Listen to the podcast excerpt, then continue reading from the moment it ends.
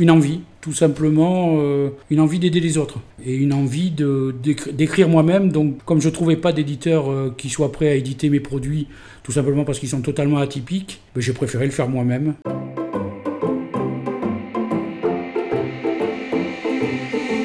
Chronicle Fred.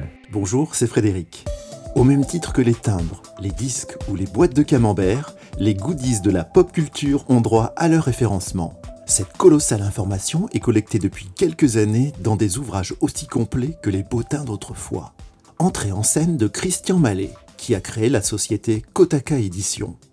Depuis une dizaine d'années, ce Jedi bordelais a réalisé CAC 3D, une encyclopédie de recensement et de cotation sur les produits dérivés. La collection se décline en quatre univers, la bande dessinée, le cinéma, les comics et la pop culture. L'entreprise s'est diversifiée récemment dans l'édition de romans graphiques. Mais qui est Christian Mallet? Homme discret et attachant, réfugié dans sa Batcave secrète. J'ai eu le plaisir de le rencontrer lors d'un rendez-vous placé sous haute surveillance. C'est une mission risquée car je suis actuellement entouré par des soldats impériaux de l'Empire galactique. Mais, lâchez-moi, lâchez-moi, j'ai pas besoin d'être menotté pour aller voir mon invité. Bonjour Christian Mallet, comment devient-on éditeur? Par hasard ou par erreur, tout simplement euh, une envie.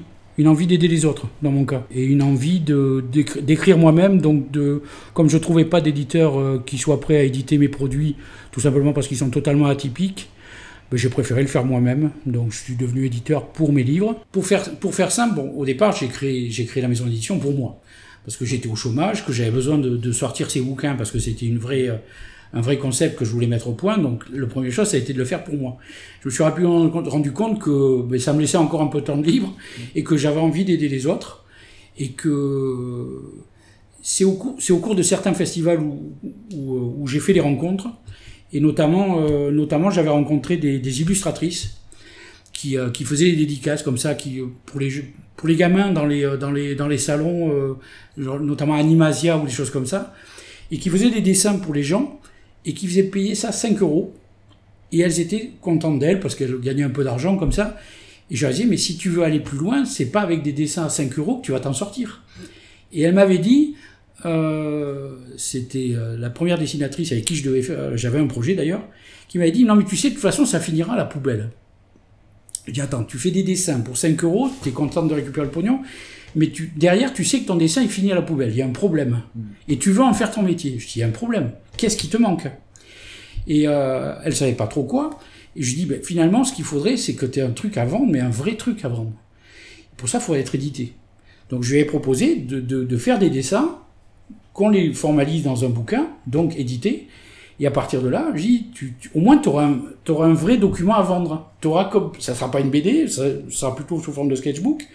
Et c'est comme ça que, j'ai lancé l'idée. Et puis le projet s'est pas fait avec cette jeune fille. Euh, et puis j'ai rencontré euh, Sarah Belmas. Et là par contre le projet a été euh, mené de main de maître et par elle. Et puis ça a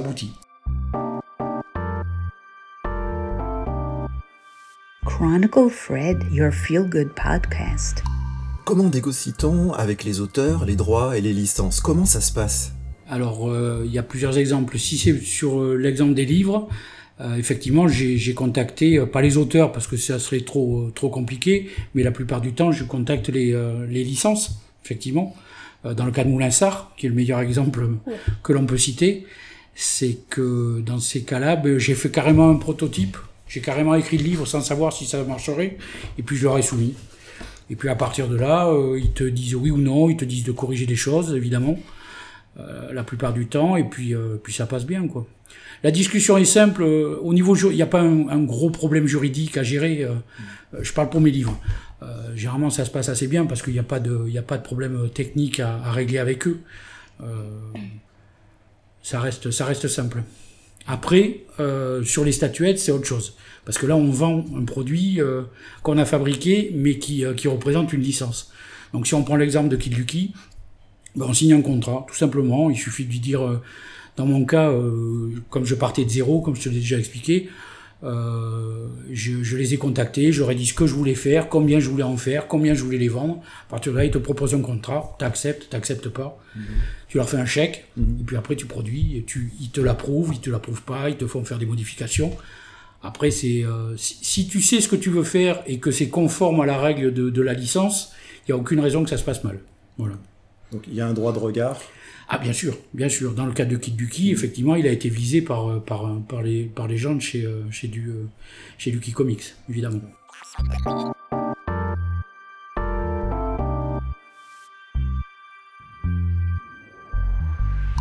À quoi reconnaît-on un ouvrage édité chez CAC Éditions?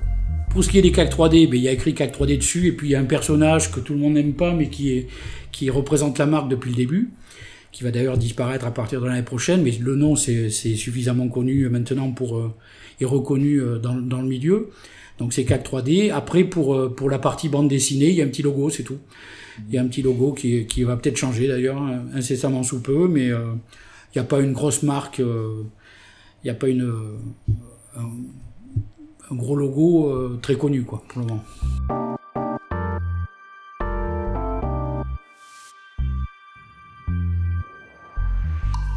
Pour expliquer simplement à nos auditeurs, la société Kotaka Édition édite une série qui s'appelle CAC 3D et qui est une encyclopédie de recensement et de cotation sur les produits dérivés de la bande dessinée, du cinéma, des comics et de la pop culture. Alors, Christian Mallet, comment est-il possible de restituer sur papier et de mettre à jour cette colossale mine d'informations? C'est un travail énorme.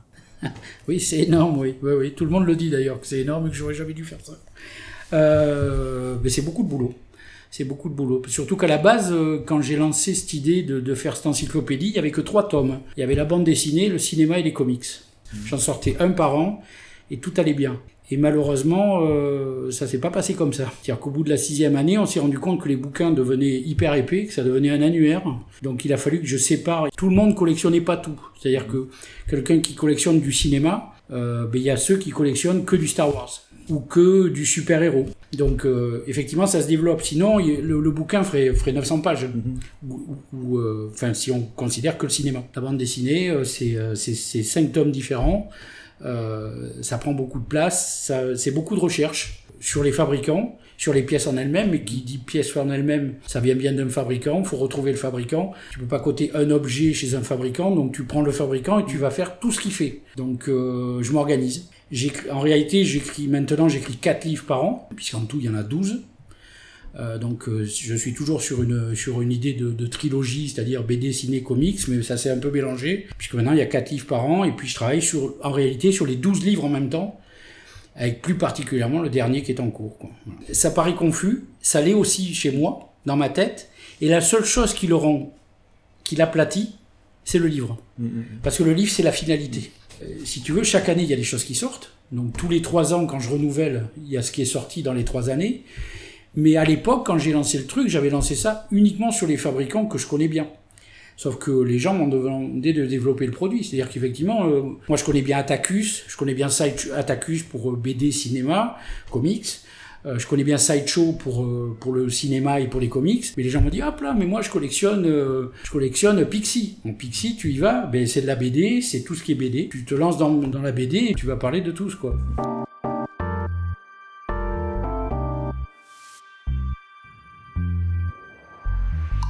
J'ai remarqué sur internet que tu utilises le pseudo K-Mallet, que l'on appelle C-A-S.Mallet. Est-ce que tu pourrais nous décoder ta signature? Je peux te dire ce que ça veut dire après K parce que c'est euh, il y a deux manières de le prononcer d'ailleurs. Et ça je l'ai appris il y a pas longtemps enfin il y a quelques temps déjà mais euh, il y, y en a qui disent K mais il y en a qui disent casse Ah. aussi. donc casse quand on m'appelle casse ça me fait toujours bizarre mais euh, j'ai plein de copains qui m'appellent casse aussi. Alors pourquoi? Casse oh, c'est tout bête c'est des initiales. Voilà. C'est quand euh, à une autre époque quand les forums sont nés sur sur la toile euh, c'est les forums qui ont, été. euh, j'ai commencé à m'inscrire sur plein de forums, sur la Grèce étoile notamment. Et puis je cherchais un pseudo et je trouvais pas. Et puis il y avait que des trucs un peu bizarres avec des numéros. Enfin, Toto 75, ça me plaisait pas du tout. Et puis j'ai cherché. Et puis Cass est venu tout seul parce que je m'appelle Christian. Ma femme s'appelle Anouchka. Et ma fille s'appelle Savannah. Voilà, ça fait K. Point Malé. My name is Malé. K Malé. Tu as suivi tes études de dessinateur en génie civil au lycée Gustave Eiffel du cours de la Marne à Bordeaux en 1982. Y avait-il des collectionneurs de goodies? Mais surtout, étais-tu déjà un collectionneur? Je collectionnais pas. J'avoue, j'avoue, humblement. À l'époque, je collectionnais pas. Euh, à l'époque, c'était des études. non, je plaisante. Non, mais je collectionnais pas à l'époque. Franchement, on va remonter euh, ben, euh, l'année Eiffel, comme tu disais, c'est 82.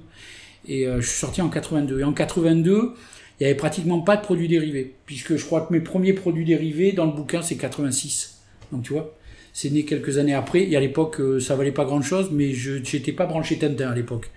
Donc, euh, donc euh, effectivement, non, c'était pas, c'était pas mon truc quoi. À l'époque, c'était le cinéma déjà. À l'époque, on me prenait pour un fou quand j'allais voir la guerre des étoiles. hein. donc, euh, j'ai encore des copains qui peuvent en témoigner que ça n'avait aucun avenir cette série.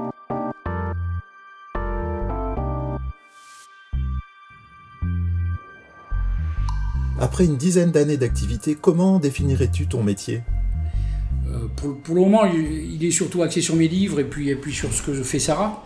Euh, j'ai pas encore, euh, j'ai pas encore suffisamment développé la partie bande dessinée pour euh, pour dire que je, je que Kotaka Édition est en mutation, on va dire. Ça reste euh, le, le, le gros morceau, ça reste le CAC 3D. Euh, même si ça, ça m'intéresse énormément la partie BD, mais euh, je suis pas, je suis pas encore assez euh, assez structuré pour pouvoir euh, faire plus. Ouais, puisque je fais à peu près, je fais un peu plus de chiffre d'affaires que la première année. C'est- Chaque année est une année différente parce que j'invente de, nouveaux, de nouvelles choses à chaque fois, donc euh, j'ai du mal toujours à en vivre, mais euh, le- le- la passion est toujours là à travers ce produit-là.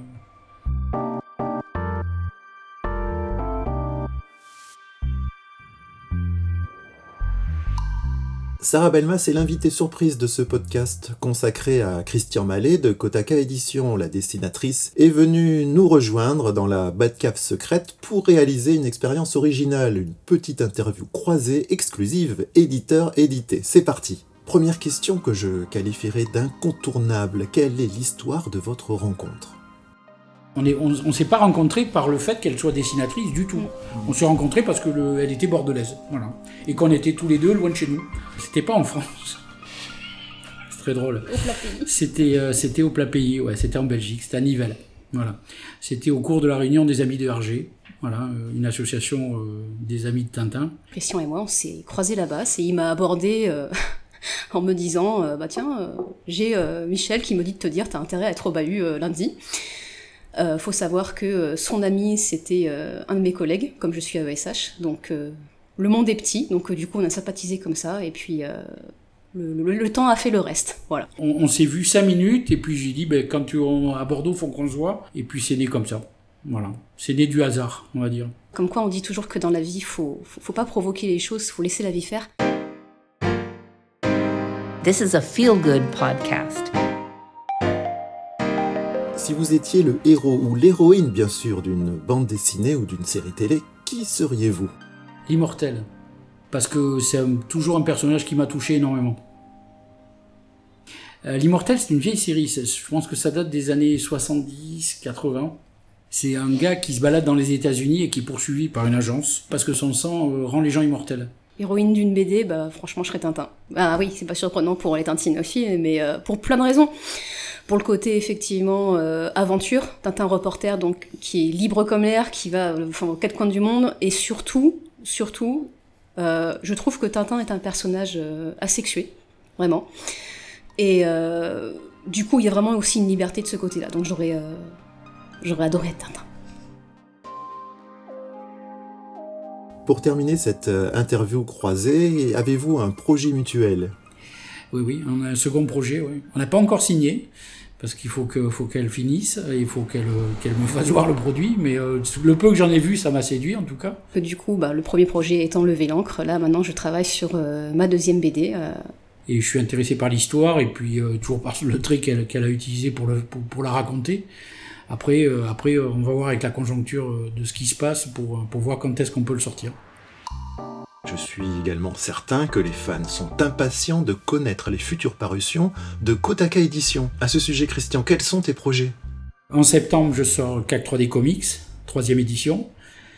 Euh, en décembre, je sors euh, pour la première fois Uderzo Co, qui traitera de tout ce qu'a fait Uderzo, euh, Astérix évidemment, mais aussi Papa et deux trois choses qu'il a fait à droite à gauche. Donc ça c'est une nouveauté, même s'il était présent avant dans les autres livres. Et puis en janvier, je, je formate la totalité de la collection dans un nouveau format, et puis je ressors pour la quatrième édition, euh, le, spécial Parabédé euh, sur la résine, qui va s'appeler Franco-Belge Résine. Chronicle Fred, your feel good podcast.